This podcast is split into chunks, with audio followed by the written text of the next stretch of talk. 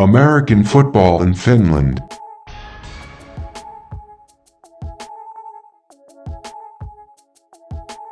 So, 2023 Maple League season is over, and it was it was a good one. It was very competitive till the very end, and we want to use this time to talk a little bit about top storylines from this season, some things that happened that that we want to just touch on a little bit before getting into like playoffs and moving on from the regular season. First thing I want to talk about is the bottom dwellers. Uh, Helsinki Wolverines went 0 12, man. Um, did not see that one coming. Always kind of expect them as an organization to put together either interesting team or have something going on that gives you hope that okay they're moving in the right direction but easily said this year they're rebuilding but this isn't the team they're going to have next year so I, I wouldn't even call it a rebuild i would say this year the wolverines took a year off right they went 0 and 12 didn't win any games didn't make any real moves to try to win any games and aren't going to be punished for it. They're not going to go down, no relegation this year. So they'll be in the Maple League next year. They'll be able to come back stronger. Maybe they save some money or something. I'm not 100% sure what they were trying to do. But as of 2023 season, this will be their offer. They came in last place. And hopefully they'll try to forget this going forward. What are you thinking about the Wolverine season? Oh man, I think it's uh it was a tough one. Definitely a tough one. I think I don't really say it's a regrouping season because I don't know what their plan is. Yeah. Uh, for the future, so I can't say regrouping. Um, it was just up in the air. They didn't go all out like they normally do with buying players and and uh, signing different a whole bunch of different players. Um, so maybe they just needed a year to save some money and and and, and try to come back to the drawing board next year. But it was still an interesting year for them did see some good, some young players did get a lot of experience against uh, better competition. Um, the Wolverines actually have a lot of their younger players playing in yeah. the Maple League, and that does do something. Even though you, you're getting beat down, you're getting beat, it still does something for the mature, the mental maturity of a lot of those players comes from games like that. When you're getting beat down, and you go back to the next play and try to make a play for your team. And I've seen a lot of good things out of the Wolverines. I've seen a lot of good things of them getting scored on, and those guys still out there playing, still out there fighting, still out there trying trying to do something to help them win. They didn't get discouraged. Um, I didn't see too many heads hanging down. It was like they were excited to be out there, and that's what you want. That's what you want to see. Yeah, when you yeah. go back and look at that film, that's what you want to watch. You want to see the guys uh, having fun still. You you know, because at the end of the day, football is fun. Yes, uh, you want to win, but you have to be realistic too. Everybody can't be number one. Everybody can't, you know, be in the playoffs. And um, after a few games, you kind of know where you sit at as far as your team. And I think the Wolverines seen that early that hey, you know, we probably can't compete with a lot of these teams, but we can get better. We can play hard. We can um, learn some things. And I think that's, if anything, that's what they got from the season was uh, learning what guys can play where and and learning who got the heart and yeah uh, who's tough and stuff like that. And I think then you go in the off season and then you try to add uh, imports or whatever you try to add other guys to help to complement those guys. And I think that's what the Wolverines went through this year. I mean, it was 0 12, and it sucks not to get a, a win, but at the same time, you got to go back and, and look at that film and, and find those good things that you can build off of for the next season. And that's all they can do. Yeah. I think I kind of wanted to touch on like every team, but also don't want to spend too much time touching on every team. So I'm gonna be quick on this next one. The UNC team is another season being below average and not the worst team.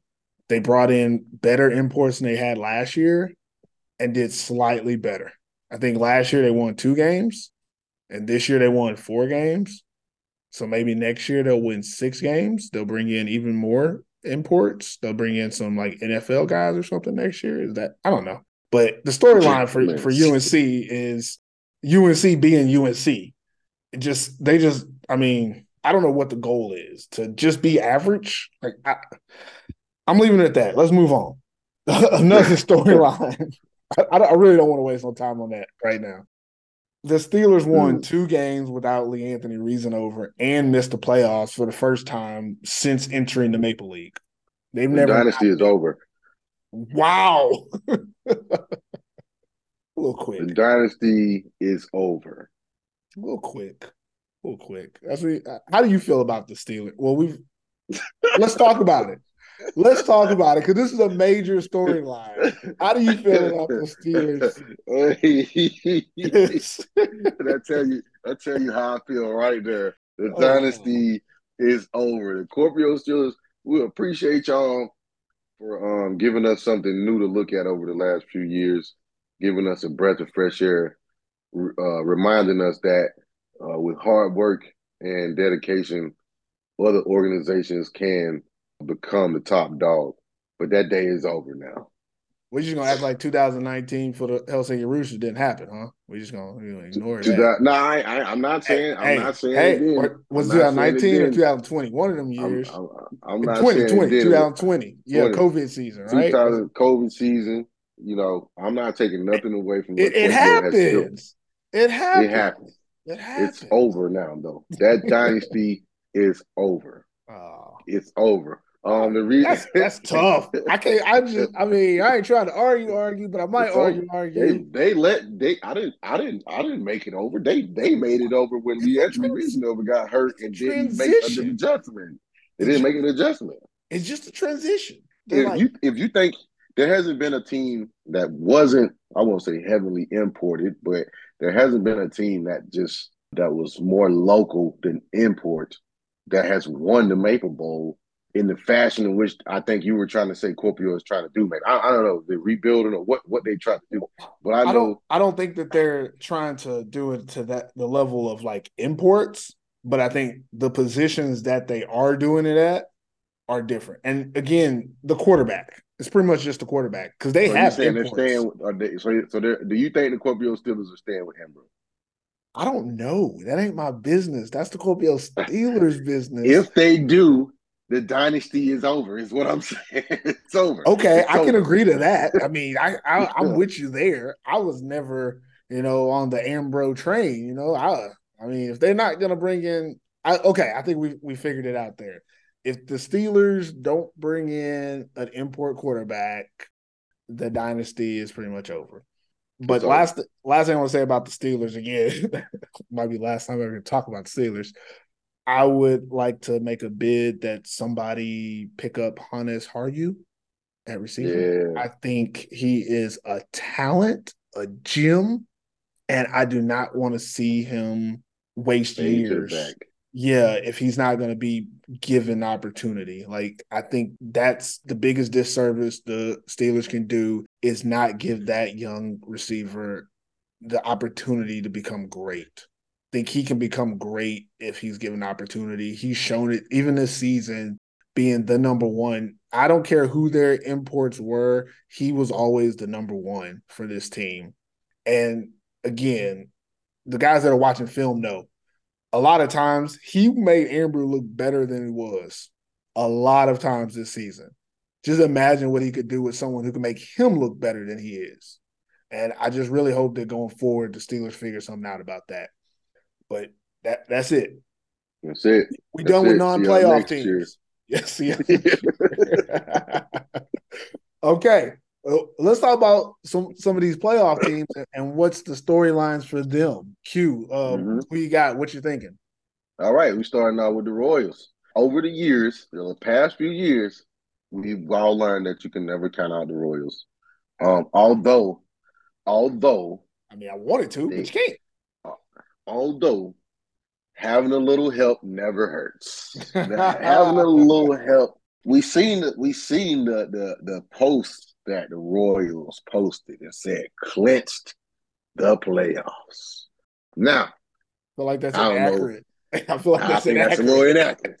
I it's a little inaccurate. Clinch means uh, that you actually had to win a game. you Yeah. actually had to beat somebody to get in this position, per se. Now they did, they did with a little bit of help. So I'm not going, to I'm not going to take it all away from. Them.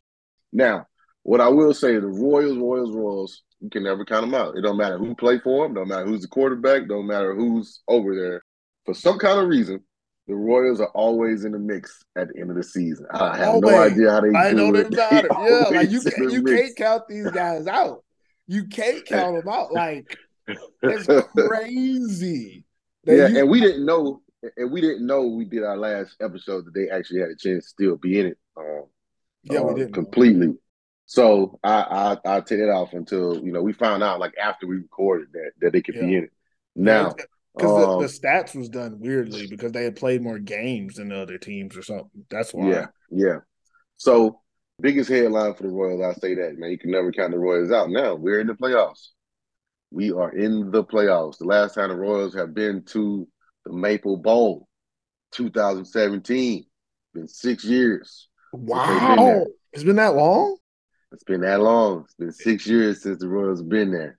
I don't want to say it, um, but it might be longer.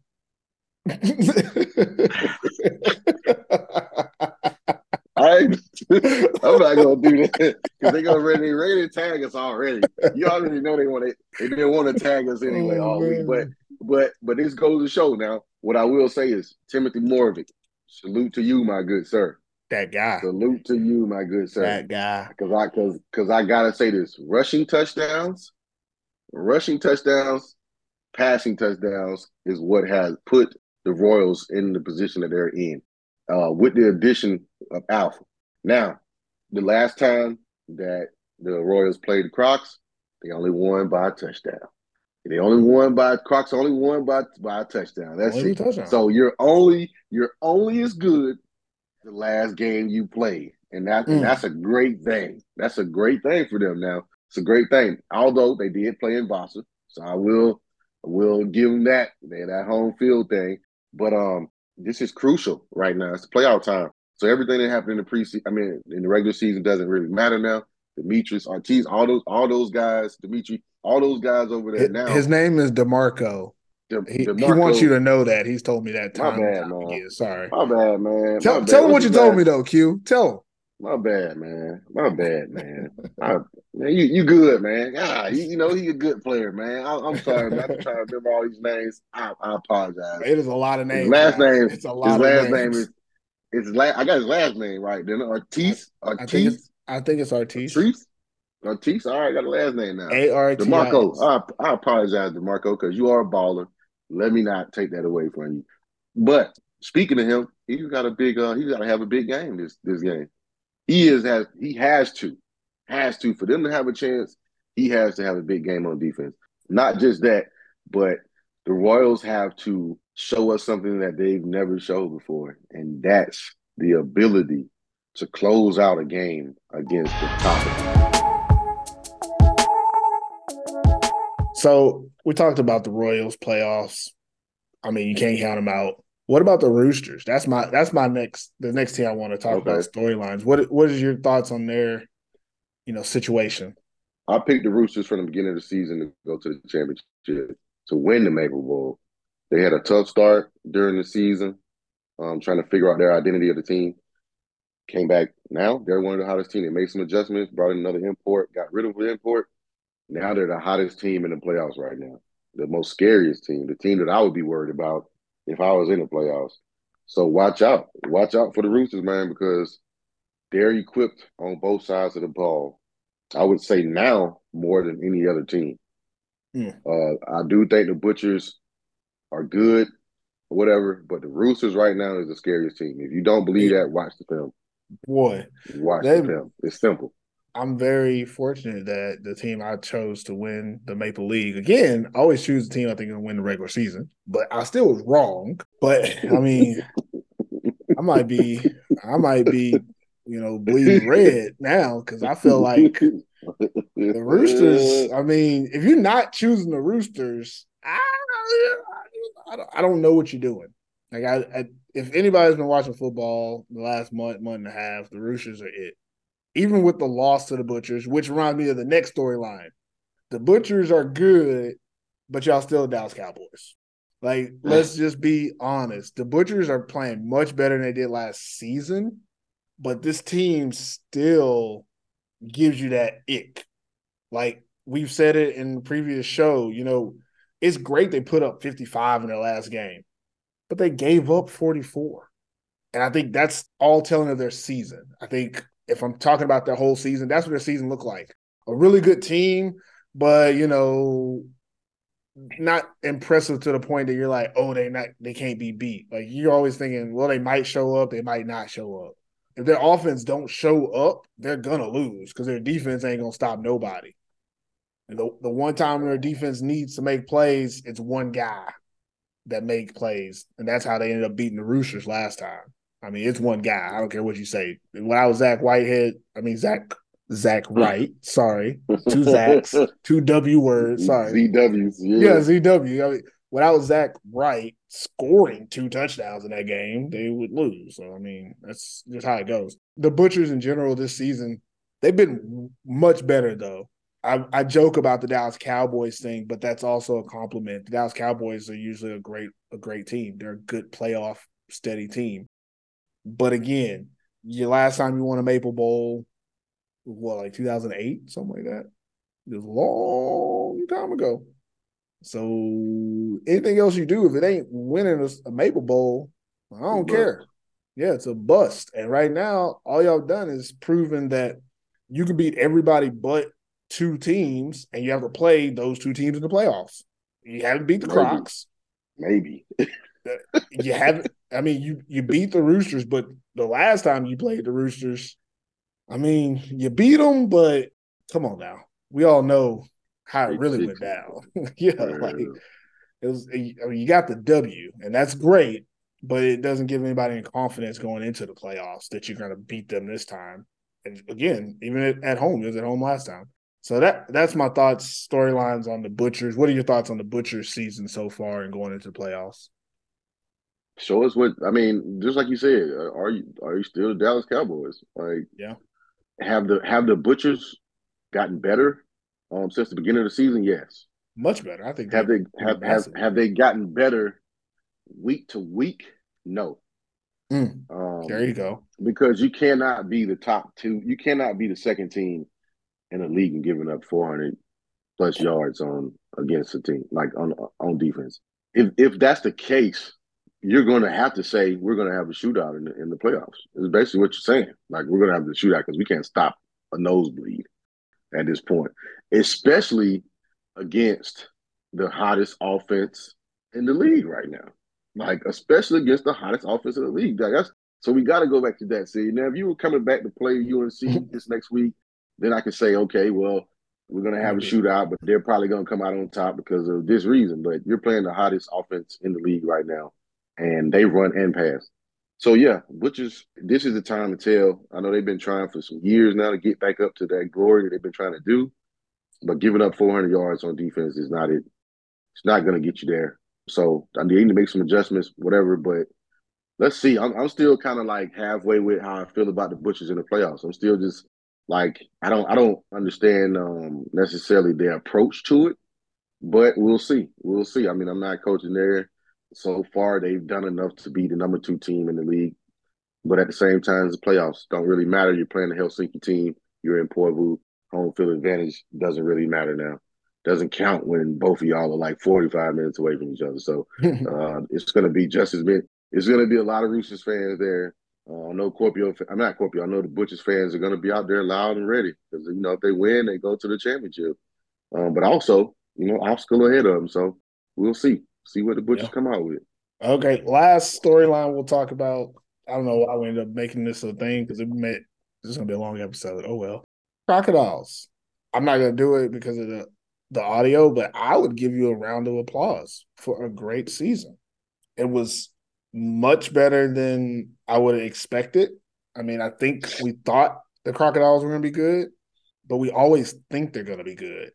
But they they proved it pretty much every week this season. And I mean, they lost one game on the field, two in the record books, but they lost one game.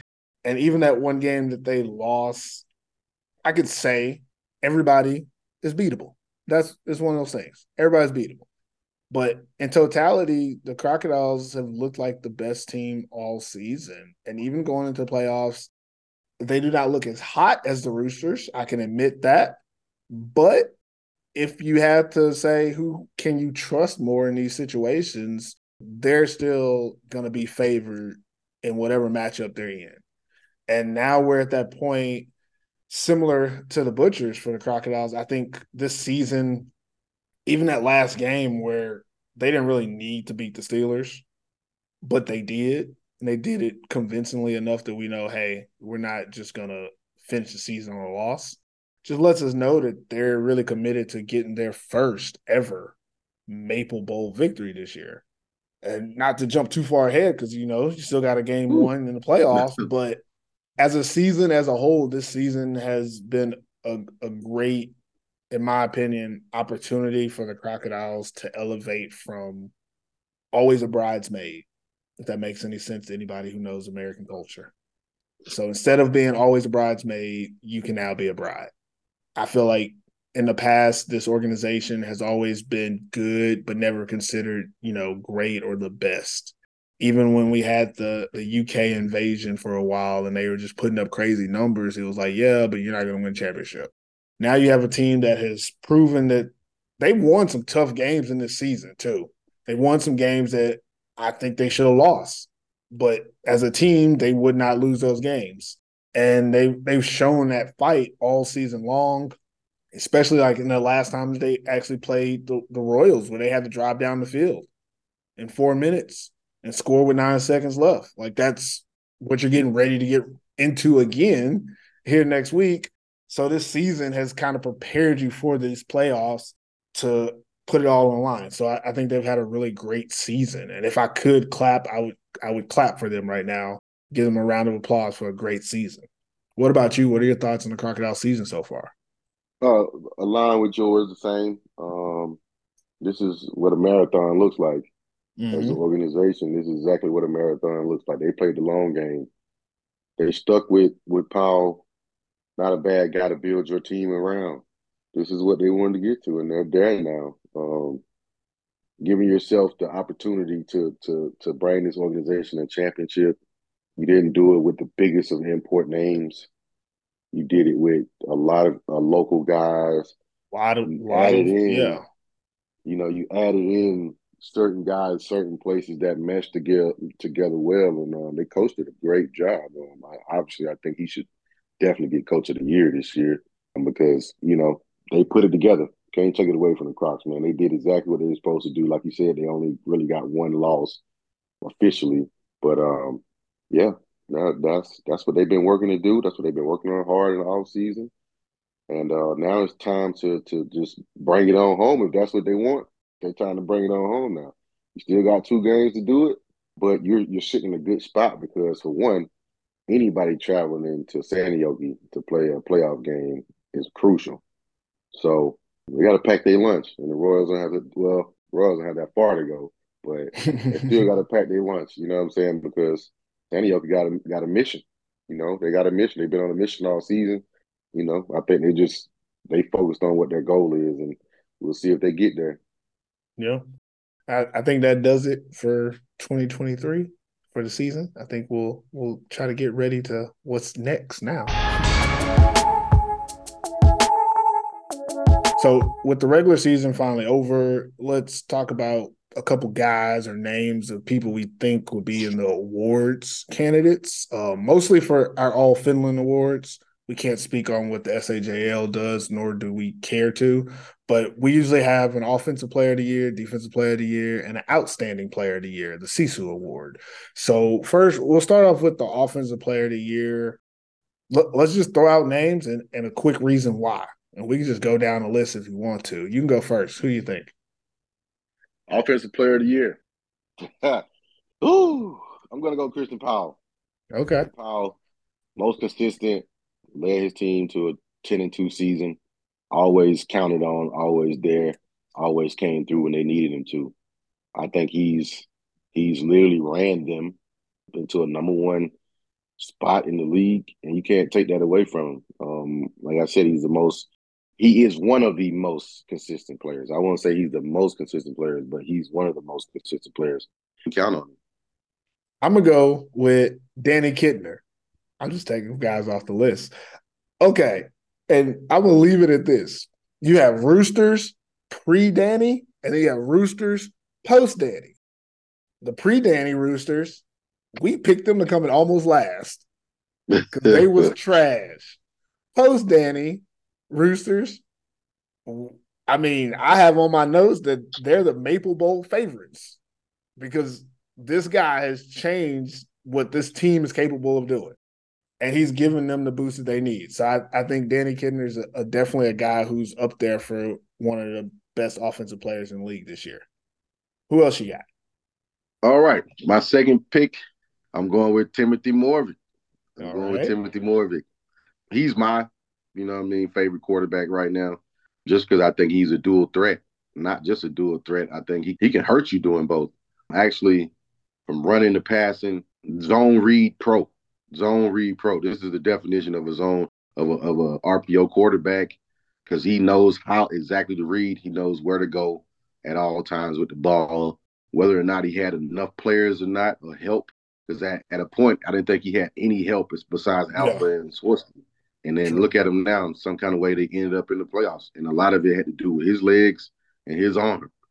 And uh, I'm I'm going with him, you know, all the way. Uh, if I had to choose a quarterback out of the ones that that are here in this league now to start my team with, I'm Mhm. going with Timothy Moravik, and that's that's no hating on him, nobody else, but he can do everything. He can throw and he can run. So Not a bad choice. Not a bad choice. Next guy I'm a, I'm gonna bring up is Seth Roland, and for me, Seth Roland has been massively impressive considering we've seen him in the Maple League before, and it's like night and day. I think when he played in Porvoo, I remember saying, "Man, he's really fast considering he's like small and has short legs."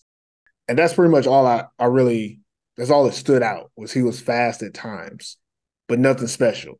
This season, there's not there's nothing that Seth can't and won't do for his team to help them win. He plays running back. He is untackleable.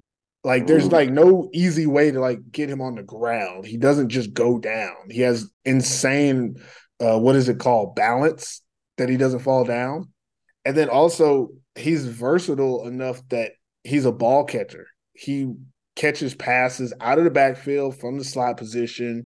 And he there's ways you can get him the ball without just having to hand it to him, which makes him even more valuable as an offensive asset. And then lastly, from the offensive standpoint, this offense only does good when Seth does good. If he's playing great, the team gets up points. If he doesn't play great, they don't do any well. And that just shows how important he is to the offense. So that's why he's the guy that I chose. All right. That's me. all right, next up, Alpha. Alpha. The Alpha July. July. July. I think it was Jalo. I thought it was Jalo. I know. Or I know. I'm just July. messing with it. Jalo, Alpha Jalo. Um, Juice. the the most exciting player in the league next to Danny Kidner. Alpha is unstoppable when he's in his zone. He can hurt you at any given time. Defensively, offensively, returner. He's the ultimate package when it comes to, to being an import. Anytime you playing against the Royals, you got to know where he is at all times. His speed, undeniable, something that you have to deal with. It's hard to match up with. He's always, no matter what league he's in, he's always one of the top players. And I think everybody's seen why. If they didn't know, they seen why. Just Google him. Go on YouTube. follow him on his Instagram page. He's a walking highlight, and it's for a reason. The guy works hard. He has a speed that you know that doesn't seem to be slowing up. As as he ages, it doesn't slow up, and he's with you know one of the most dynamic quarterbacks. So it's only right that both of them are in this top list because they both are dynamic. But definitely, Alpha is something um, that you pray for when you're a coach. Some speed like that, an athlete like that, somebody's dedicated to his craft as, as much as he is. You want to give him that nod. So he's definitely in there in the top candidates as far as uh, offensive players of the year. Yeah. Um. Next guy that I want to bring in is quarterback Brandon Gwinner, and I know we we've talked about another quarterback on here. I don't want to do too much comparison, but when when you look at Brandon Gwinner, you have prototypical like size for a quarterback. He's six three, almost six four, I think. Strong arm, very athletic quarterback. And when I say strong arm, then say athletic quarterback, what I mean is that this is a guy who he's playing with a, a young line at certain positions. So there's times where he's not able to set his feet and you know properly put the ball where he wants to. So he has to use athleticism. And what really stands out about him is the fact that he's able to adjust to that. Because, in my opinion, I played quarterback a little bit in my lifetime. I'd be damned if I always got to move to throw the ball. Y'all better block some somebody. But for, for Gwinner, he's he's he's a better talent than I am at quarterback, obviously. So he's able to not let that type of stuff affect him. If you watch this guy play, he's almost always constantly on the move. Rarely is he sitting in a clean pocket throwing the ball, which is crazy insane because imagine if he was, how good this team would be. But he's still able to make not only his team better, but everyone around him better throughout the game. And you'll you'll watch him play and you'll see that he has a lot of receivers that are talented, nonetheless. He has a lot of talented receivers, but also he has receivers that he's made better. And I think that this season is kind of a, a, culmination of it. And you can kind of see the work that he's put in in the last two years in this one year. Because last year he was good. There was flashes of him being great. This year he's been great. Can maybe name one game, and I won't say which game it was, where I felt like he just wasn't himself. He probably needed a Snickers or something that day. It didn't. But outside of that one performance, because I have to keep it 100, I can't just say he was great every week outside of that one performance, he's been lights out. He's been playing at a level above everyone else at the quarterback position, but also rising the level of his teammates in the process. You know, he's made some of these offensive linemen look better than they are. And I'll tell you that based on the voting I've seen for the, the All Finland. He's made a lot of them look better than they are. And receivers wise, he's brought up some guys who we probably wouldn't have noticed without him. You know, I feel like there's not another team that would have let someone like Christian Lautanen look as good as he did this season.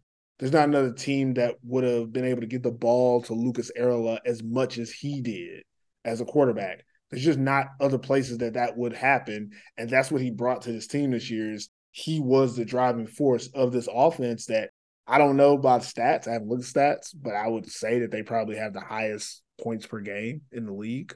But I also I could be wrong because it really just depends on how many points you score against the Wolverines. But uh, that's my guy, Brandon Gwinner.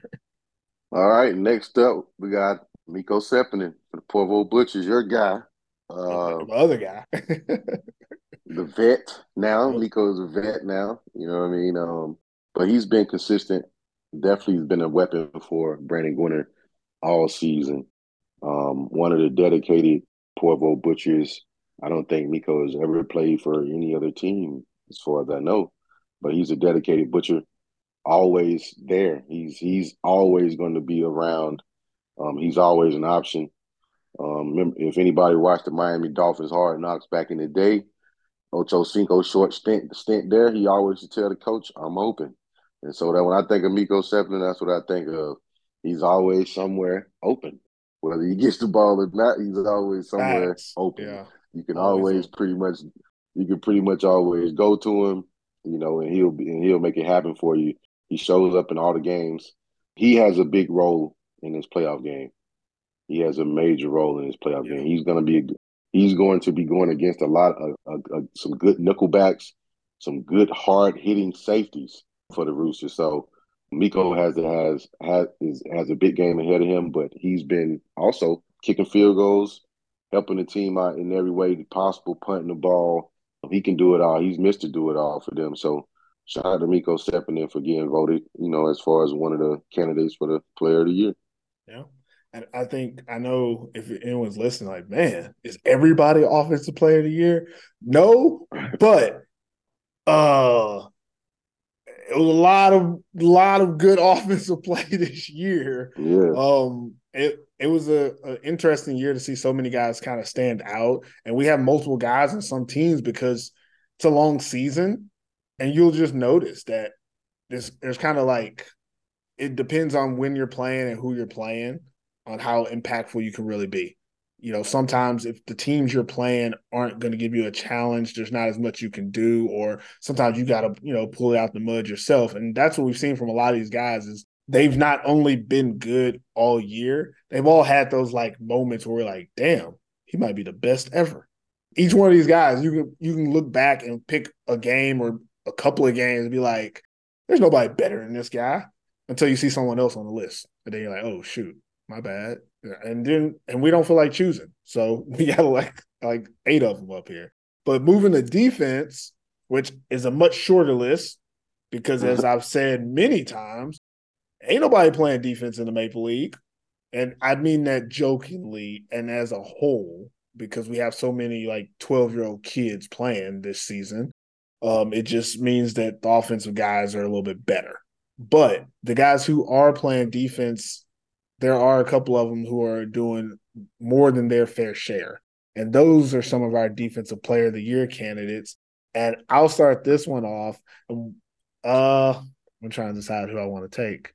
You know what? I'm I'm gonna take this one, and I'm gonna start with Demarco Artis, uh, defensive lineman from Boston Royals. Uh, is he number 39? I think that's his jersey number. 33. 33, 33. Sorry. Yeah. Sorry about that. I know that. I was, I know that. it was just, that's what was just coming to my mind. I was like, I can't remember what number he is now. Yeah, 33. Because mo- not because I don't know him on the field, because those reflective ass jerseys, it's, it's blinding. I just know I know his body type now, so I know exactly who he is when he's playing. But back to Demarco, this is one of the most impressive players. I don't care offense, defense, whatever I ever seen in my life. Because this dude is constantly double team, triple team, and still ended up getting 11 sacks on the season. I don't understand how he is so good, and therefore he has to be one of the best defensive players in the league. And that I'm gonna it at that. Who do you got? Mhm. I'm gonna start off with Zach Wright. Zach Wright, uh, Mister Pick Six, Mister. We willing to, we ready to put this Dallas Cowboy thing to bed. Uh, Mister Porvoo, I'm here. um, but he's been he's been electric. He's been making a lot of big plays defensively for Porvoo Butchers all year. As a safety, um, he is exactly what you want. Somebody who reads the quarterback. Uh, he make plays in the air. He also helps on the run game. He's everywhere, and he's also a great returner. He will have a big role also in this playoff game coming up. But he's been consistent ever since he stepped on the field for Porvoo all year. You've heard his name every game. He's also the leading league interception. He had he lead he led the league in interceptions. Yeah, he had nine. Um, and just had one this past game. So Did he? he's yeah, he got one this past game. I think. I say I thought I seen him pick one, or, or they didn't count it as a pick. That was the script. My bad. My bad. Oh, okay, yeah, okay. I, I was, was, I was, say, I I, thought I was thinking that it was probably going to count it as, as a pick, but no. Um, Okay. He had a strip, but but he's he's in a he's a ball hawk, honey badger type player. He's Mhm. gritty. He's everywhere, and um, definitely should be in this list for the for the top defensive players. Yeah. The next guy that I'm gonna bring out is Will. I want to say Little. Is that how you pronounce his name? Is Little or Lydell? I can't. I don't know how to pronounce it, but I'm gonna call him Big Will. Big number zero. They will. Yeah, Big Will, but big number zero for the Helsinki Roosters. You know what's really hard to do? Like similar to what I said about Demarcus, it's very hard to play defensive lineman and be successful in the middle. Will is a defensive tackle. He's a nose tackle. Like he's not an edge rusher. He's not supposed to be leading the league in, inter- in um not interceptions, leading the league in sacks. It's similar to a Don uh, a Aaron Donald type. Like Aaron Donald shouldn't be leading the league in sacks, but sometimes he is. He's always up there, and that's what Big Will is. Is he's a, a driving force in the middle, you know, there to stop the run. But if you're going to pass it, he's going to get after you anyways. And it's it's really impressive because I've seen from the beginning of the season towards the end of the season. I remember earlier in the season, I said his name a couple times. I was like, man, if he was like you know a little bit faster, he'd have a lot more tackles. And I feel like maybe he just wasn't in season form yet because as the season progressed, I feel like he got a little bit quicker. He got about a half a step back. And now those plays that he kind of couldn't reach early in the season, he's making them without missing a beat. He's got accustomed to the speed that's going on in the Maple League. He understands how pe- how teams are blocking him, and it's just really impressive to see his progression as he went from kind of like okay, he's an import, but he's just doing okay to he might be the best defensive tackle I've ever seen in the Maple League. And I, I say that with no shade to anybody who's played in the past or anything, but for a defensive tackle position, it's very difficult to stand out in the way that he does. Because he's also on a very good defensive line, but it does nothing without zero in the middle creating havoc. And he forces teams to run the ball away from him. And mm-hmm. that kind of effect is why he's one of the guys I think should be a defensive player of the year. Here we go. Last up, Mr. Leroy. the last dragon. the last the, dragon, Mr. Achilles. The obvious um, choice. The, obvious choice. Um, he obviously would be my top pick, honestly, for defensive player of the year. Uh, everywhere that you want him to be around the ball for the Kuopio Steelers this year. Multiple 10 set double digit tackles, games, tackles for loss. He's he was everywhere that you know over the field. Like he controlled their defense. He was a general on defense. This is the type of linebacker that you want to have as a part of your organization. Somebody who's there, who's accountable, who's dependable.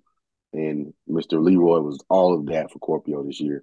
Well, I don't know if he's going to play for them next year, but if I was them, I would definitely bring him back, sign him before he even leaves. Yeah, don't let him leave without, without don't a let, contract. Yeah, I mean, we really signed this before we let you out the country. You know, a little something, yeah. something, Because he's he's um he's they don't make backers like him anymore. I'm just gonna be honest. They don't make linebackers like him anymore. So if you find one, you got to keep him. You got to take care of him. He took care of you all season. He did his job every single game. There wasn't a game where he was where I seen that he played where he wasn't where he was supposed to be majority of the time. That is he was true. always always around the ball, always uh, you know, around. And, and, and I'll say this one thing real quick. When I was in college, and I like to say my defense in college is pretty good. One thing my coach said at the end of the play, I should see eleven people in the film. I should see eleven people at the ball. It, that didn't happen for Kuopio, but I can tell you one person who was always 33 on the ball at the end of the play, and that was number 33. So shout out to him. He definitely is my top pick for the player of the year, defensive player of the year.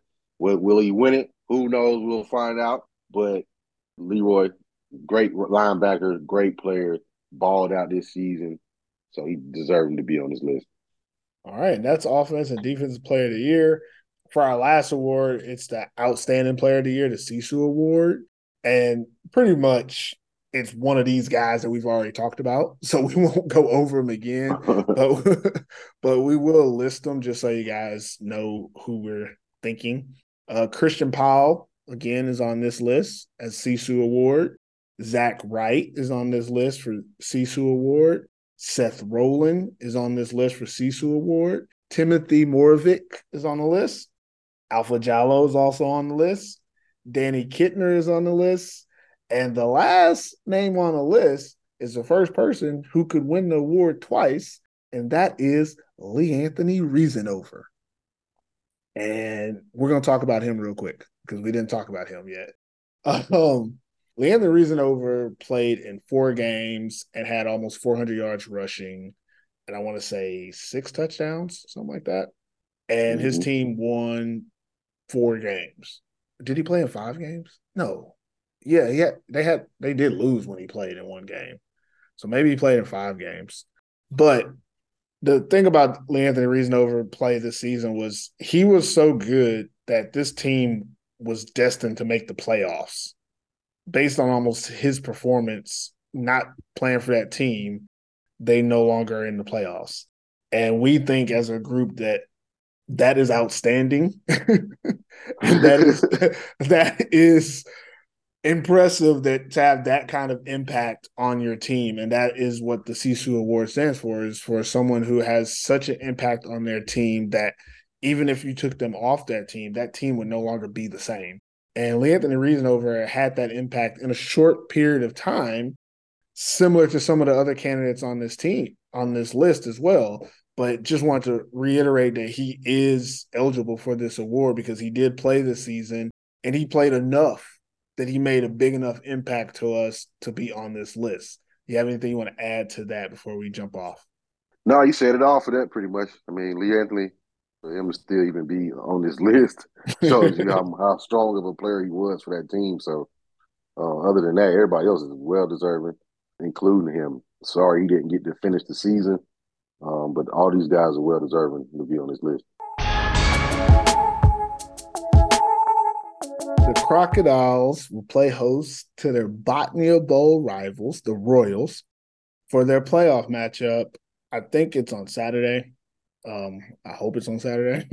Seinäjoki won both both of the previous matchups by scores of 35 to 14 and 34 to 28, respectively. Let's look at both teams before this matchup, starting with the Crocodiles. Q, take it away. All right, now Crocodiles. First thing we got to think about is how much are they going to feed Christian Powell? Christian Powell, obviously leading rusher of the league. Uh, well, touchdown leader of the league. The man has been doing everything possible for this team to get to where they are now. Zach Whitehead, probably the most underrated quarterback to ever get to this position, to even ever play, I think, for the Crocodiles. It was some some a lot of big name guys come playing for the Crocodiles before him, but uh, you know, the past few years they've stuck with him, and he's got them to exactly where they where they need to be. But besides that, you got the Sockler brothers. The Sockler brothers have, have played an important part for the Crocs this year, being very consistent, playing together, being touchdown guys, I say first down guys. They've been doing it all. Yes. Um, so they have a mixture of a, of a lot of players who aren't necessarily looked at as like top players necessarily in Finland, but they play great together. And at the end of the day, for a team, that's what you want. So I would say the Crocs offense as a whole, as a whole, including the big offensive line, um, is something that's going to be important coming into this playoff game. Um, so I would say, firstly, who to watch is this whole Crocs offense, including the big offensive line. I won't talk about necessarily their defense right now because I feel like the offense is more important for the Crocs because if their offense isn't going, it doesn't really matter what what's going on the defense side of the ball. They're so strong on on the offensive side of, that the defense just is so uh, rested and and they're just always you know they're always healthy that that yeah. they don't really have to they don't have to have long drives and stuff like that because the offense is so strong. So I'd say anybody watching this game, tuning into this game, make sure you pay attention to the ball distribution between the Sockler brothers. Um, mm-hmm. Also, number one, I, I can't remember his name. Number one, slot receiver. Um, he I think he can play. Olenquist. Olenquist, yeah, yeah. So he's another important factor too. Hard matchup in that slot for him when you got those big Sockler brothers outside playing receiver. He he gets a lot of one on ones with linebackers, safeties, and he's pretty much gonna win those matchups against depending on who it is. But those are my he's a jet sweep jet, guy, right? Jet sweep guy, yeah, definitely, definitely. um, you see him out there with the lime green, the lime green gloves on, the mixed match, whatever. But he's a great player. He's been consistent all year too. Hasn't got talked about that much because their team is just so good as far as yeah. offensive side of the ball. Um, but he's somebody that you have to worry about. He's somebody that you're going to have to deal with um, going into this game.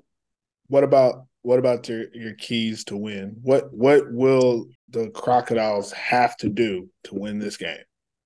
Okay, Crocodiles. First thing you have to do to win this game, make sure you do not turn the ball over on offense. Make sure you do not turn the ball over on offense. That's one. Second thing, do not give up any big plays to Mr. Alpha. uh, anything, anything outside of the offensive side of the ball for the Warriors. If you give, you know, any other uh, Khalifa, any of those guys, any type of big, big plays on special teams is going to make it harder for you. It's going to keep them in the game. Um, so what you want to do is try to control the clock, offensively control the clock, keep the ball. Do not kick out for the ball. say this now. I'm gonna say this now. Don't do what everybody else has been doing. Just let's kick let's kick these kickoffs, punt returns. Do not kick him the ball. Make sure if he beats sense. you, it's on offense. Mm-hmm. Do not chance it. Don't chance it. I don't care how, how you feel about your yeah. I don't care. I don't care how you feel about how good your your your punt team is or your kickoff team is. Just don't chance it. kick the ball out of bounds, do soccer punts. I don't care what you do, but do not kick Alpha the ball to the point where he has multiple attempts to hurt you, um, mm-hmm. because he will hurt you if you keep trying him. Now, that's the second thing. The third thing keys to win: go to Powell, let Powell run you all the way to the championship. Simple as that. Don't get pretty. Don't get sweet. Don't try to throw in anything new, extra. What you, what you guys been doing has been working. Like Purvis said, you scored 30 points every time you played this team. I don't see anything different happening from that because of the Royals defense on the backside of it. But those are three things for me that they just absolutely have to listen to, have to pay attention to to make sure they win this game. Those are good things. I mean, that's perfect.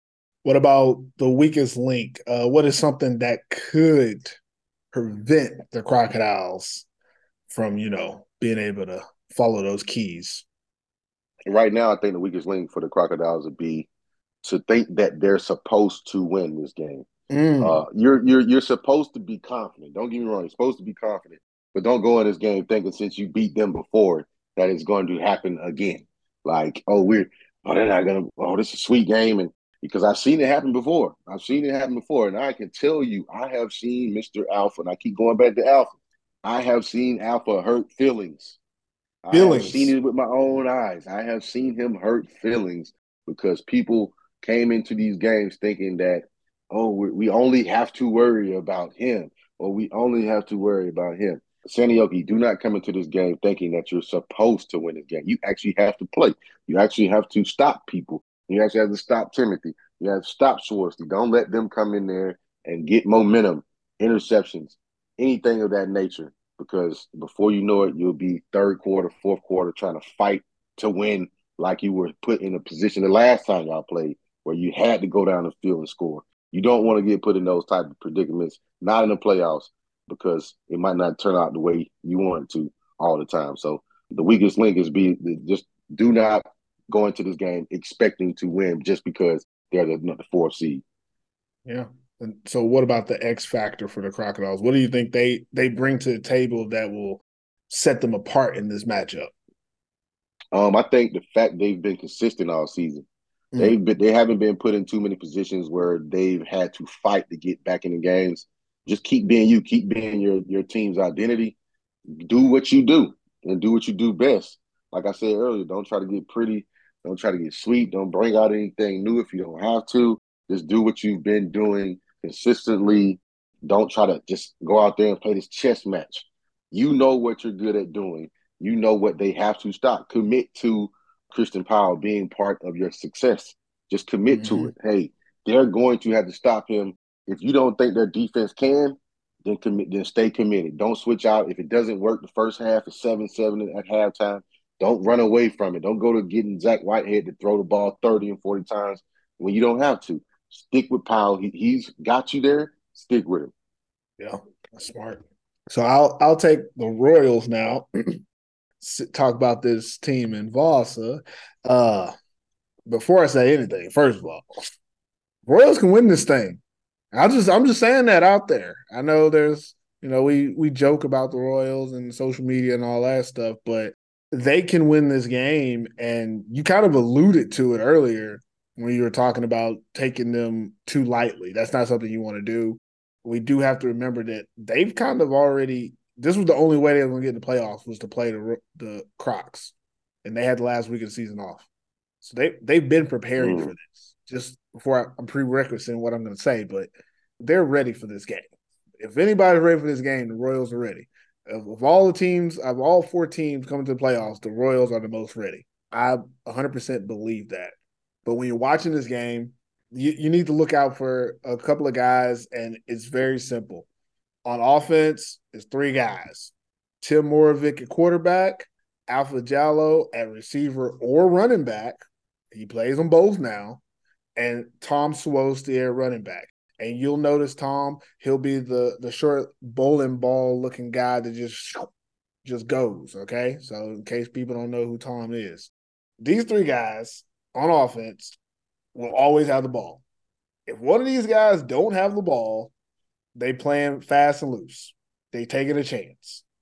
And every once in a while, Tim will take a chance and you'll see some other guys touch it, but you won't see it a lot. Most in mostly throughout this game, they will find creative ways to get these three guys the ball. And they will be successful. There has not been a team to just stop these three guys. It's just not possible. They're that talented between the three of them. They're versatile. Um, even Sawosty, underrated as a receiver, guy can catch and create create his own plays in open field. So these three guys are what you're going to be looking for on offense. On a defensive side of the ball, you're going to look at the different levels for the Royals. On the D line, you're looking for number 33. Am I right? I said 39 earlier. You're looking for number 33, DeMarco Artis. On the edges, make rushing from either left or right, depending on where he feels more comfortable. You're going to see him. He's going to get some pressure on Zach Whitehead. If he doesn't get pressure on Zach Whitehead, that's because they made Christian Powell stay in to help, which is probably what they're going to end up having to do anyways. They're going to need help to block this guy. But in the middle of the field, you got linebacker Lam, Lamin Latica, number seven, and Raul Khalifa, number 56. These two guys are going to be your playmakers for the Royals. They're going to be the, the guys you see either at the beginning or the end of most of the run plays, as well as in the passing game. You're going to see that despite them both playing linebacker, they're both very fast side to side. And when it comes to chasing the ball down, Khalifa is probably the best in the league right now when it comes to chasing the ball down. Has a lot to do with the fact that he weighs like 15 kilos, so he's pretty he's pretty light and fast. Mm. But a really good job of chasing the ball wherever it is. And Latica is going to add edge rush as well as B A and B gap pressure. When they start to do their stunts and blitzes, you're going to see number seven showing up a lot in the backfield.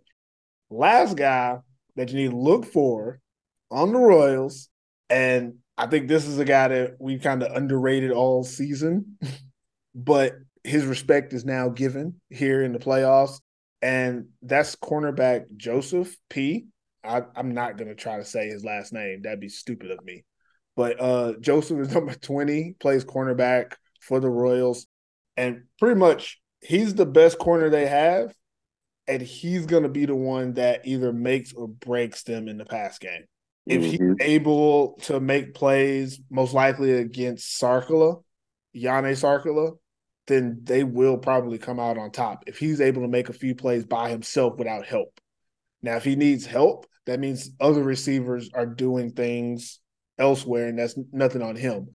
But if there's plays and he has a chance to make them one on one and he makes them, it's going to put the Crocodiles in positions they don't want to be in. So he's going to be very important in the pass game. They their safeties are okay, but ultimately when you play a corner, it comes down to that fade ball against a six foot four receiver or a deep out route against him one on one. That's what's going to come down to. And so far this season, Joseph's played great to his level when he can, but there's been times where he's been suspect and he's been beaten. And this is one of those situations where we're going to find out if he's really, you know, Maple League ready. He is a U20 guy, so he's still young, but I really think he's one guy you really want to watch in this game to see if they're able to hold up against the Crocodiles' passing attack when they do pass. Now, keys to win for the Royals is very simple. First key, utilize your quarterback's versatility. Tim Moe can run, Tim Moe can pass. Let him do both. Let him cook. Whatever he wants to do, that's what they need to do.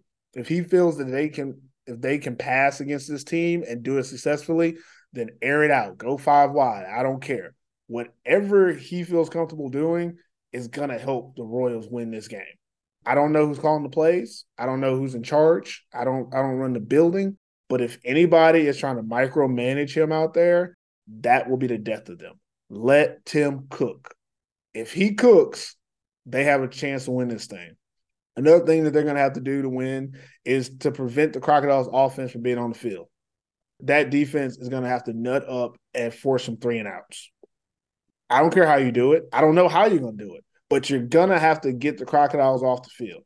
The Crocs want to drive the field, take time off the clock, lull you to sleep, and then pound it in the goal line. That's what they want to do. They want to drive down the field and then score. You have to force them to make big plays early, make them work to get into the end zone and get them off the field as soon as possible so that you can control the clock. So this defense is going to have to step up in this game. Next thing they're going to have to do to win this game is exploit holes in the Crocs secondary coverage. It's been proven. The mm-hmm. one game that they lost, the one game the Crocs lost, their secondary was getting lit up left and right. Everybody was open. That's everybody. That's all you have to do is force their secondary to play. So far this season, a lot of times when teams play the Crocs, they they get all caught up in that pass rush that the Crocs have that is so good that forces you to kind of get the ball, get rid of the ball quickly. If you can limit that and force that secondary to actually have to cover guys, you're gonna find holes and you're gonna be able to win. But you do got to catch the ball. That that is one thing you got to do. Last thing um, Royals need to do if they want to win this game is have a momentum changing play by none other than Alpha Jallow. It's just it's just one of those things. You don't want to bank on like big plays from people, but this is that type of game. It's gonna be close no matter what.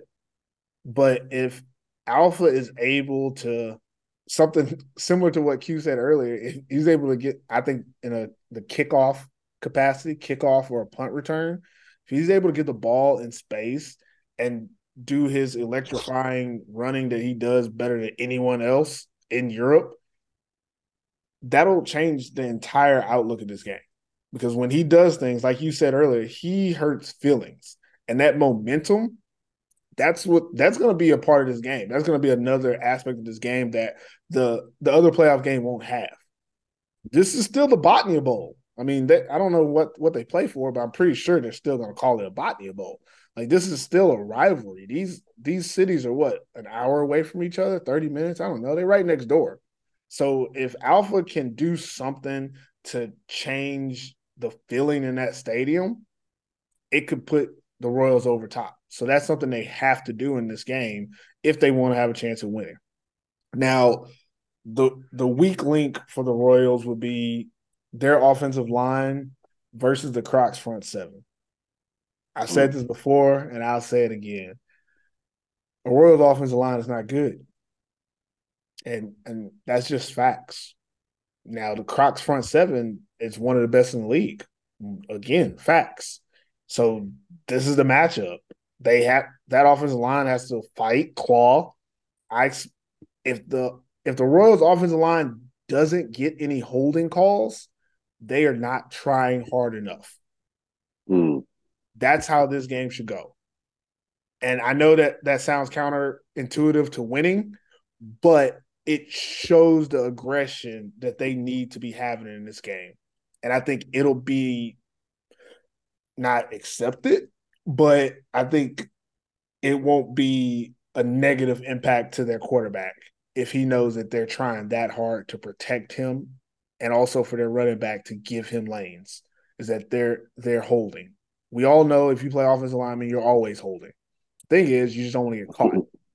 That's all it is. You don't want to get caught. But if you do get caught, at least you're getting caught doing what you're supposed to do. You're saving a life.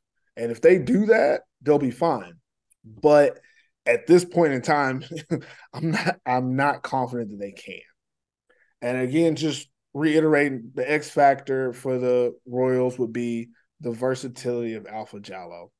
The fact that he can return a kick or a punt for a touchdown. He can get a handoff from running back for a touchdown. He can get a jet sweep and score a touchdown. He can play receiver and catch a pass and score a touchdown he can play defensive back and get an interception and score a touchdown. There are six ways that he can score in this game. And I only mm-hmm. mention him scoring because it's going to take points to win. We know it's going to take points to win. And him scoring from any of these positions will give that team a boost because he's exciting when he scores. And it will also mm-hmm deflate your opponent. So it's a, a two way swing. Every time he touches the ball, if he can make something happen to affect the entire game, it will put his team in a better spot. if you've seen anything from the the Royals defense, they feed off of his energy. It's a lot of young kids following a star player. His energy is what what makes them play better. So him doing something exciting, electrifying, that will make their team better as a whole. He's probably the only person in the Maple League that has that kind of impact on his squad. And I think that's what really sets them apart in this game. I think the Crocs are a good team, a great team, even, but he has that kind of presence that he could lead his team to victory by just doing something great, which is already in his normal playing. So that's the Royals and Crocs. I feel I feel good. What yeah. last thought? Last thoughts on the game uh, before we move on. What is what is your initial like feeling of like the matchup? Like, how do you feel about it? Not who's going to win or lose, but just like these two teams. I honestly, I honestly think with the with the guys that's going to be on the field, um, this is going to be a more interesting game than a lot of people think. Probably.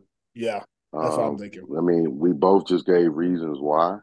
Um, it could go two ways. Either the Royals can not be ready, yeah, and and just let the Crocs come in and just dominate them and trample over them, or we can get the Royals giving everything they possibly have, and Alpha having one of those crazy games where he he gets to you know receiving touchdowns and a punt return or interception for a touchdown. You know, we could have one of those games too. In these games like this, though, I think uh, you need help from like you know like Rob Khalifa, the other corner that you were talking about. These guys are are, are not just going to have to be there; they're going to have to make plays. Mm-hmm. You're going to need interceptions. You're going to need more than just Alpha doing stuff. I mean, it's going to help if you got Alpha there too, but you're going to need help from all the other guys too.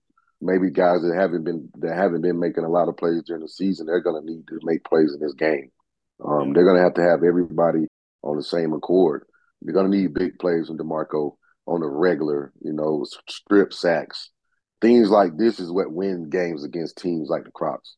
Yeah. Stuff where plays. it's it's it's big, big plays because you know you can't physically handle them for four quarters. So you're gonna need an X factor. You're gonna need other ways to give you an edge. And if you don't do that, and if guys aren't making plays, then it's gonna just be that. Um, the Crocs are just gonna go to the fourth quarter and they're gonna get a ball to Powell all the way through, and you're gonna have long drives, and it's gonna be over before we know it.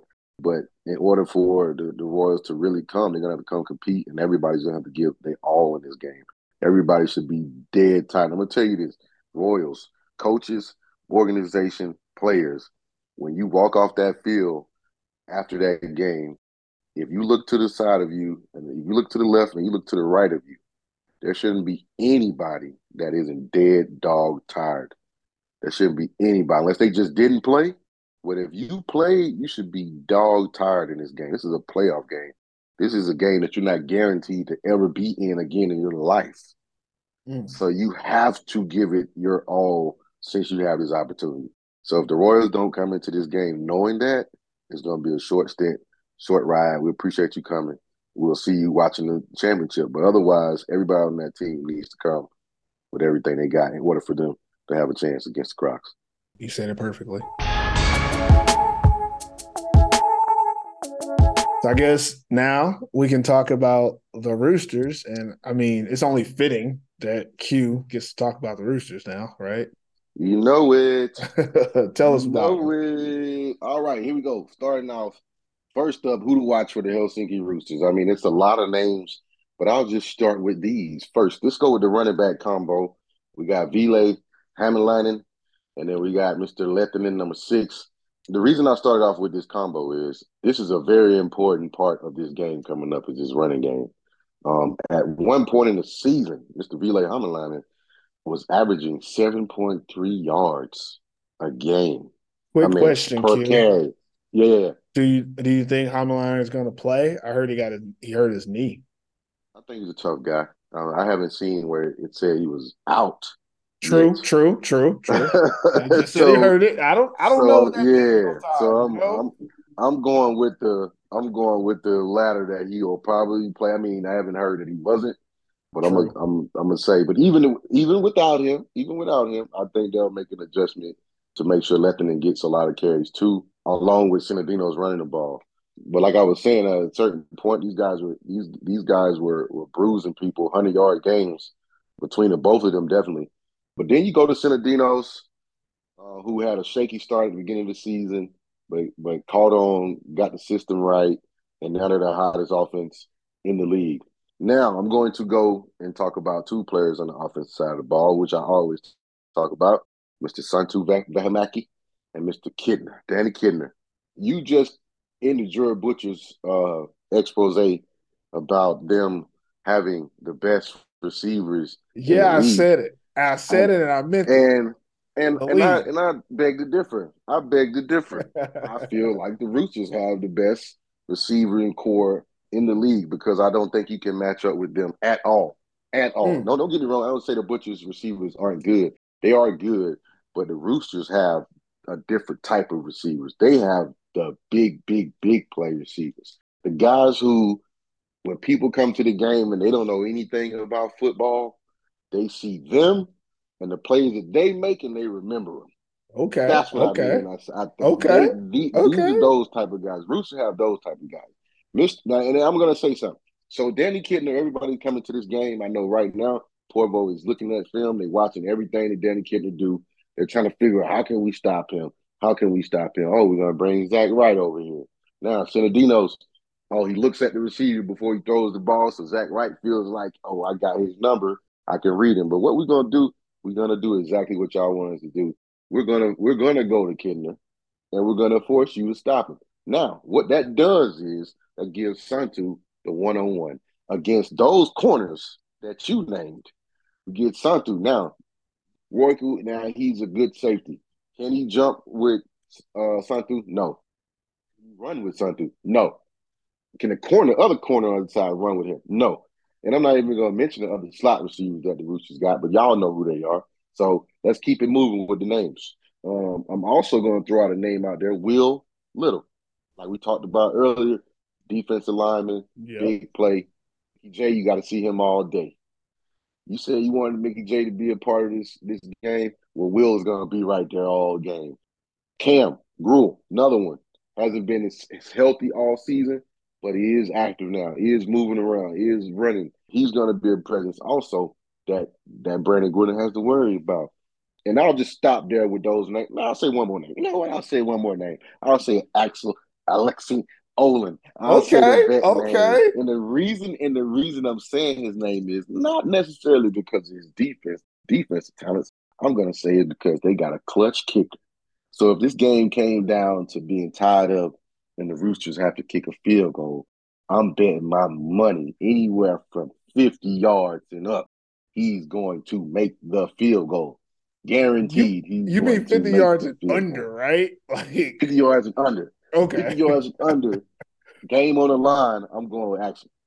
Him to make the field goal. This is why I said his name. Now, keys to win. Keys to win. This is going to be very important right here. Keys to win. Number one, Mr. Sino, uh, Sinodinos, no turnovers. No turnovers at all. You cannot turn the ball over to the Porvoo Butchers at home. That's how you get momentum. That's how they beat you the last time. Two pick sixes hurt because you didn't look off when when you were trying to get to your receivers. Now let's do the opposite. Now let's look Zach Wright off and go the opposite way. You know what I mean? At least bait him in there some kind of way. No turnovers. Second thing keeps win. Go to your playmakers. Son Santu. Go to Kidner. Go to your guys that can make things happen for you without you having to actually do it. Go to them. Let them make your plays. Let them be who they are. They practice all year round to be that guy, to be those guys for this this moment. Give them the ball so they can make those plays happen. Third, keep it balanced. Offensively, keep it balanced. Don't go out there and get pass happy where you want to get the ball to Kidner all game and try to make it make it make it about him. Balance. Use your run game, use your pass game, stake it up, make sure Porvoo doesn't know what you're doing all the time. And you'll probably win the game easily. I'm not even going to say, I mean, they gave up 500 yards to you. They, they gave you 500 yards the last time you played them. The only reason that you lost was because of the pick sixes. Easily? this is a team. But, but you to say easily? Easily. If you man, if y'all gave me five 500 yards, oh my Disrespecting my, my Dallas Cowboys, man. if I'm if I'm if I'm Danny Kidner right now, I'm in practice like coach. Anytime we're in this right here, give me the ball. You see number one over there, their cornerback number one, whatever his name is. I think the back of his jersey says, "I don't know who he is." Whatever he is, go at him. This is what I'm looking at. If I'm if I'm the coach, we're going at number one this week. Porvoo Butchers, we're coming at number one. Now, the only mm. option you got to do is have Zach Wright back there all game. Zach Wright will not help you in the running game at all, and if he does, it's ten after we got a first down. But if you plan on matching up and going one on one with number one on mm. any one of those Rooster receivers, it's going to be a long day for him. It's going to wow. be a long day for him. So disrespect. I'm telling man. you that now. Because if I'm the coach, we're going to number one. That's what I'm saying right now today in practice. We're going to number one, guaranteed. He's going to have to come make tackles. He's going to have to come make plays. We're going at number one, guaranteed. All right. Now, gosh, defensively, keys to win: pressure bust pipes, pressure bust pipes. Got to get the winner. Got to get to him. Got to get hit. Got to hit him. Got to get him out of that pocket to where he can't get the balls to those second tier receivers that you said were the best in the league. I'm going to say, don't call my guy two. second tier. Hold on now. Hold on now. The blasphemy. Blasphemy. If you're not first, if you're not first, you're second. If you're not first, you're second. You're not the number one receivers, so you got to be second. I could have said he was last, but I didn't. I said he was second. That's good.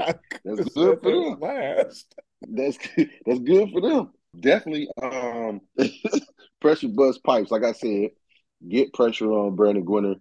Uh, make him hand the ball off to me to uh, Mickey, um, and make him beat you. That's what I say. If y'all lose, let Mickey J beat you. Don't let Brandon go in Gwinner beat you with his feet, and don't let him beat you with his arm. Um, the X factor, factor. I'll start with that first. Uh, for the Roosters, Danny Kidner.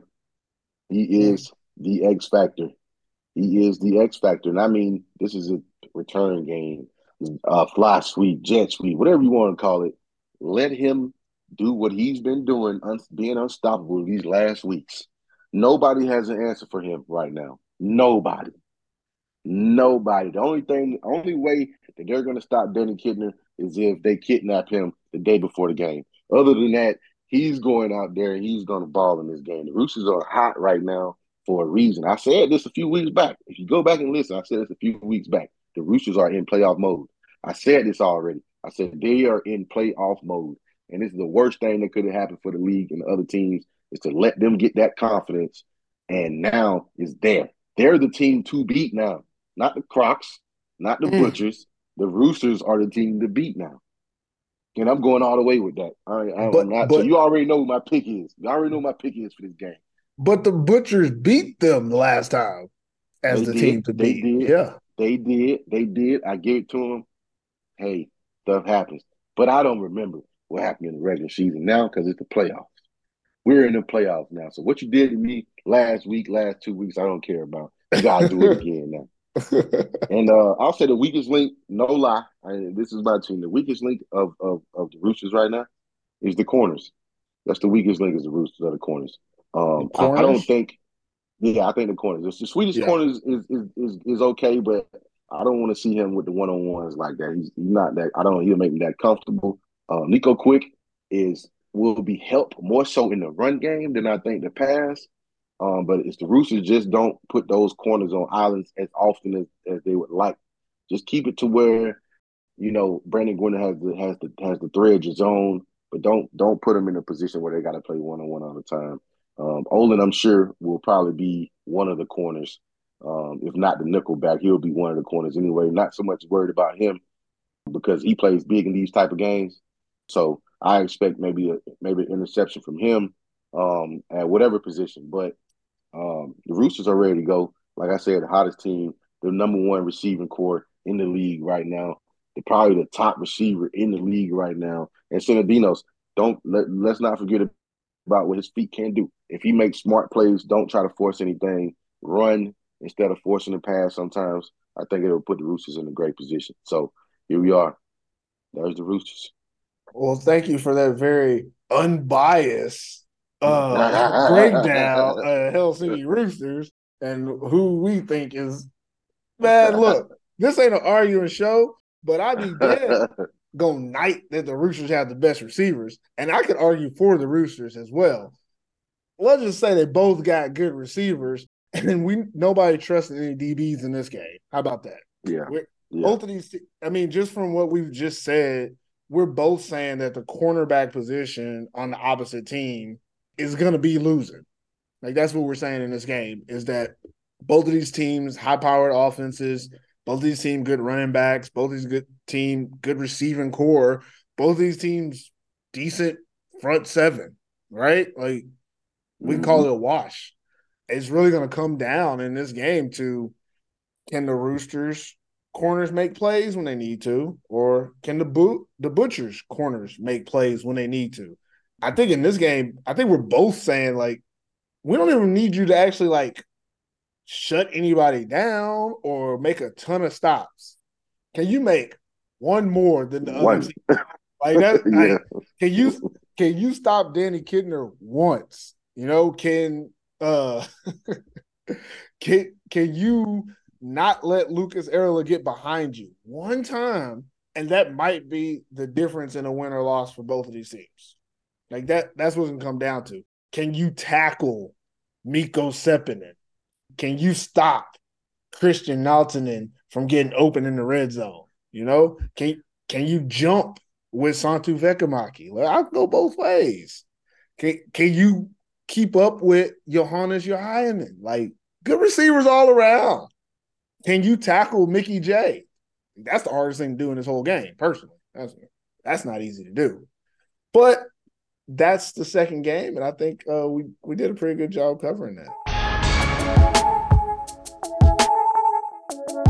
So, if we talk about our pick'em rankings, if you were following us on the Instagram, uh, I apologize. Those records were wrong and outdated.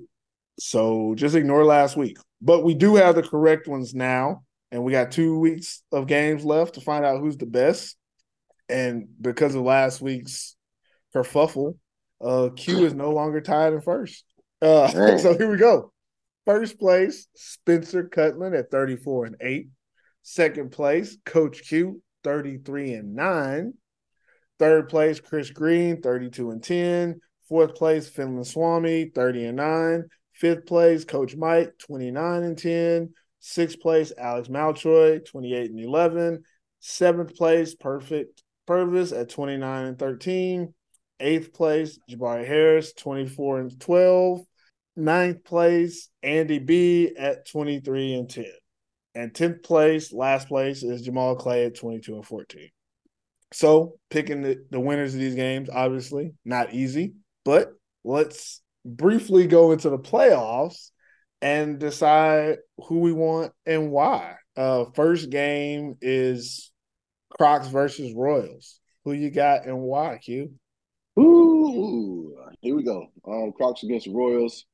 This is very hard for me because uh, the last time the Royals told me to go with them, but I've been in Seinäjoki in the playoffs. I know the environment. I know how things can go there. So I'm not. So against my better judgment, I'm going with the Crocs. I'm going with the Crocs. I can't. I can't. I I, I hope that the Royals play great, but the Crocs are just. I mean, they're just so good at home. They're just so good at home, man. They, like this right here, to, to to pick against a team that's been waiting for this moment for so long to play at. They they playing at home. They just got too much control over their destiny right now, and uh I just think Powell is a lot, man. In playoffs, he's a lot, man, and um it's gonna take a lot to stop him. And uh in that offense and their defense, defensive line, um, they haven't played super great in the last few games defensively as a whole. They haven't played super great, but they're still been winning, you know. So I'm going with the Crocs, man. I'm, I'm going with Christian Powell. I can't go against him. I'm not mad at that. That makes perfect sense. For me personally, I'm also going to Crocs because it just don't make sense not to pick the Crocs. I mean, they're a team you got to pick in this matchup. Um, respect to the Royals, I do think it's going to be close, just like it was last time they played them. I don't think it's a, a clear Crocs victory, but that's who I'm going to go with because I feel like they're the better team in this matchup, playing at home with a little bit less energy expended. Does that make sense? I feel like the Royals are gonna have to do, like you said, leave it all on the field to win this game. And I think even if they do that, it still might not be enough. So I'm definitely gonna go with the Crocs. Second game, we got Butchers versus Roosters. Uh I think we know who you already know this. but uh you already know. iterate why you're going with them. Uh, I'm going with the Roosters because I just think they're in the zone right now. I think they're they got a mission. Um, I think they're I think they understand where they're at in this in this position is in the league right now, and I think uh, they're on their way back to what we've known them to be, and that's contenders. Um, and also, they're playing against a team that just gave up almost 500 yards on um, of defense, so uh, of offensive yards. So I'm not going to go with a team that's giving up that type of yards right before the playoffs. I just cannot do it. It's not smart. A betting man wouldn't do it, so I'm not doing it, especially against this offense that they could have played. I, I know the Port Royal Butchers are at home. I know that they've been winning. They say you're supposed to always bet black, but I'm going red because for one, red is my favorite color. It's not that I'm just a super rooster fan or anything like that. And I tell people all the time, like I didn't come, I didn't come into Finland under the Roosters. I didn't. I only had a one year stint with the Roosters, so it's not like I'm just this oh crazy Rooster fan. Like I just know football. I know what that organization is thinking and doing right now, and I just cannot say that a team that just gave up over 400 and some yards of offense, I can go with them. I just can't do it. Like I, I, I would be a fool to do that in my mind. So I'm going with the Roosters. Man, look, I'll tell you, after us talking about it, I want to go with the Butchers just because I don't like the way you came at them when you picked the Roosters. Like, I feel like I, I, feel some type of way about that. I feel like, man, I, I, let's go Butchers. But Mama ain't raised no fool, and I I would be a fool not to pick the butchers, but to pick them based on the fact that I don't like that you didn't pick them. I guess I don't know, uh, because I, I, I don't know if you saw. I was just typing on it. I put I had typed down that I picked the butchers, but I know that if I pick the butchers now, by the end of the week, I'd be upset that I picked them. And it, again, it, it's not anything against the butchers. It's not even the Cowboys thing. I honestly believe, like you said, that the Roosters are the hottest team right now, and I think that they are better than the Butchers at this point of the year. I think that the last time they played was more evidence than anything that they are better, and I think that the things that they need to change about how that game ended are easy fixes. So I'm mm-hmm. definitely going to go with the Roosters as well, and honestly, I think that's all it's going to take. Yeah. Yeah. Uh, let me get back into this. I want to know who Spence gonna pick. I know he's picking the Crocs. American football in Finland.